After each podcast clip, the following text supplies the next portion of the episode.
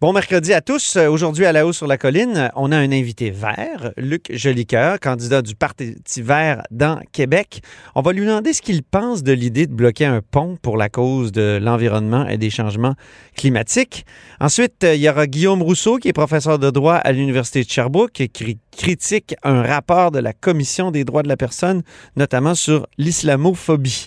Il dit que le rapport est vraiment fondé sur une méthodologie boiteuse.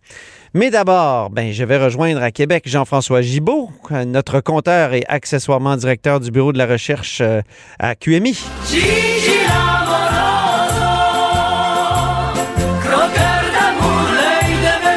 Bonjour Jean-François.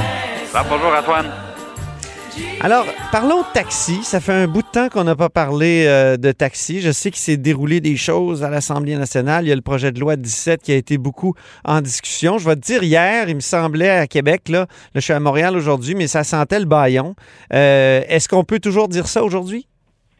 Oh, ça sent plus que jamais le bâillon pour essayer de dénouer cette impasse-là qui concerne le projet de loi qui vient réformer l'industrie du taxi. Ce qui se passe, Antoine, c'est que à l'origine, la loi balisait dans le temps la période où il pouvait y avoir un projet pilote qui concernait Uber. Parce qu'évidemment, si on a Uber au Québec, dans certains endroits, dans les centres urbains, c'est qu'il y avait un projet pilote qui pouvait être renouvelé, mais on arrive à l'expiration de la période prévue par la loi. Et donc, si la nouvelle loi n'est pas adoptée, qui vient modifier l'ancienne loi, on se retrouve dans une situation où Uber devient tout simplement illégal. Ah oui. Et là, c'est pour ça qu'on se ramasse dans une situation où on pourrait fort bien se retrouver avec un bâillon.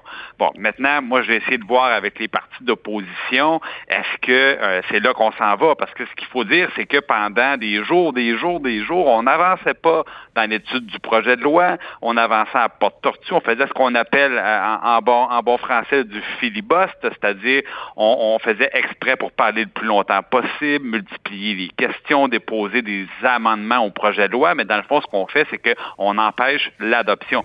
Et là, dans les derniers jours, ça s'est accéléré, le nombre d'articles adoptés est plus important, mais on arrive en fin de parcours, puis on a l'impression qu'on va manquer de temps. Alors, j'ai sondé un petit peu les partis d'opposition pour voir là, est-ce que oui ou non vous allez forcer le gouvernement à adopter un bâillon, et je dois dire que je crois que c'est exactement là qu'on s'en va, parce que l'opposition dit, c'est pas vrai qu'on tombe dans une espèce de vide juridique si le projet de loi n'est pas adopté. Il dit la seule chose qui va se passer si le projet de loi n'est pas adopté, c'est qu'Uber va devenir illégal, et ça, c'est le problème du gouvernement. Donc, c'est un peu ça le discours que j'entends de l'opposition.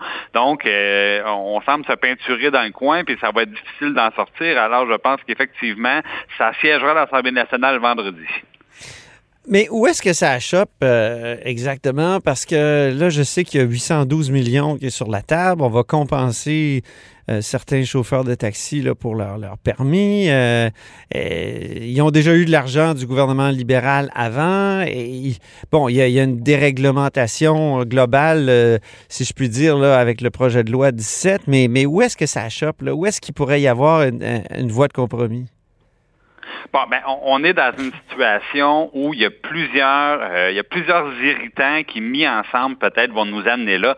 D'abord, la situation est très tendue entre Québec solidaire et le gouvernement Legault. Je reviens ici sur les incidents, notamment, qui marquent là, les gestes de désobéissance civile sur le pont à Montréal, où là, la CAQ a demandé à QS de se distancer. La QS a refusé de le faire. Donc, une situation qui est tendue sur d'autres sujets. Concernant le projet de loi lui-même, Québec solidaire n'a jamais été, dans le fond, très favorable à un projet de loi qui permet de pérenniser Uber. Ils sont plutôt contre ce que représente cette entreprise-là. Et du côté du Parti québécois, on est plus nuancé. Par contre, on dit les arguments de la CAQ sont faibles, notamment quant au fait que Uber permet de réduire les gaz à effet de serre. Ah, mais ça, c'est bon. Ça a été dit, je pense, ce matin, à la période des questions, par François Legault, que Uber, exact, au fond, était bon pour l'environnement. Donc, après le troisième lien, Uber. Bon, voilà. Mais maintenant, il n'y a pas d'étude qui vient le montrer directement. Au contraire, ce que nous montrent les partis d'opposition, c'est des études qui montrent qu'il n'y a pas d'effet de la sorte. Et l'autre chose, c'est que, bon, pendant l'étude détaillée hier, le ministre est arrivé avec une pile d'amendements. Et dans cette pile, il y avait un amendement qui venait, dans le fond... enlever le droit aux chauffeurs de taxi d'exercer des recours devant les tribunaux pour avoir, par exemple, une compensation qui respecterait la loi sur les expropriations. Bon, c'est un peu compliqué, mais essentiellement, ce qu'on venait faire, c'était d'empêcher des recours juridiques contre le gouvernement dans ce dossier-là. Et bon, lorsque ça a été soulevé, le ministre Bonnardel a reculé, a dit « j'aurais jamais dû déposer cet amendement-là ». Il l'a retiré. Et dans le fond, pour l'opposition, c'est la preuve que c'est un projet loi qui ne peut pas être étudié à toute vapeur, qu'il faut questionner chaque amendement parce qu'ils disent des fois le ministre, il ne fait pas ses devoirs, puis si on n'avait pas été vigilant, ben on se ramasserait avec des droits retirés aux chauffeurs de taxi, puis à limiter leurs droits devant les tribunaux. Donc, eux, ils disent, on n'a pas à faire ça à la course parce que le ministre s'est pris trop tard, parce qu'il a négocié, il a reculé, bon, la négociation avec les chauffeurs de taxi a tardé. Ils disent, ben on ne fera pas, dans le fond, ce qu'on appelle dans bon français, du rubber stamping uniquement parce que le ministre n'a pas fait ses devoirs. OK. Puis le député de La Pinière ce matin, Gaétan Barrette, qui a déchiré sa chemise là-dessus, là, qui a dit que le ministre improvisait puis que c'était terrible.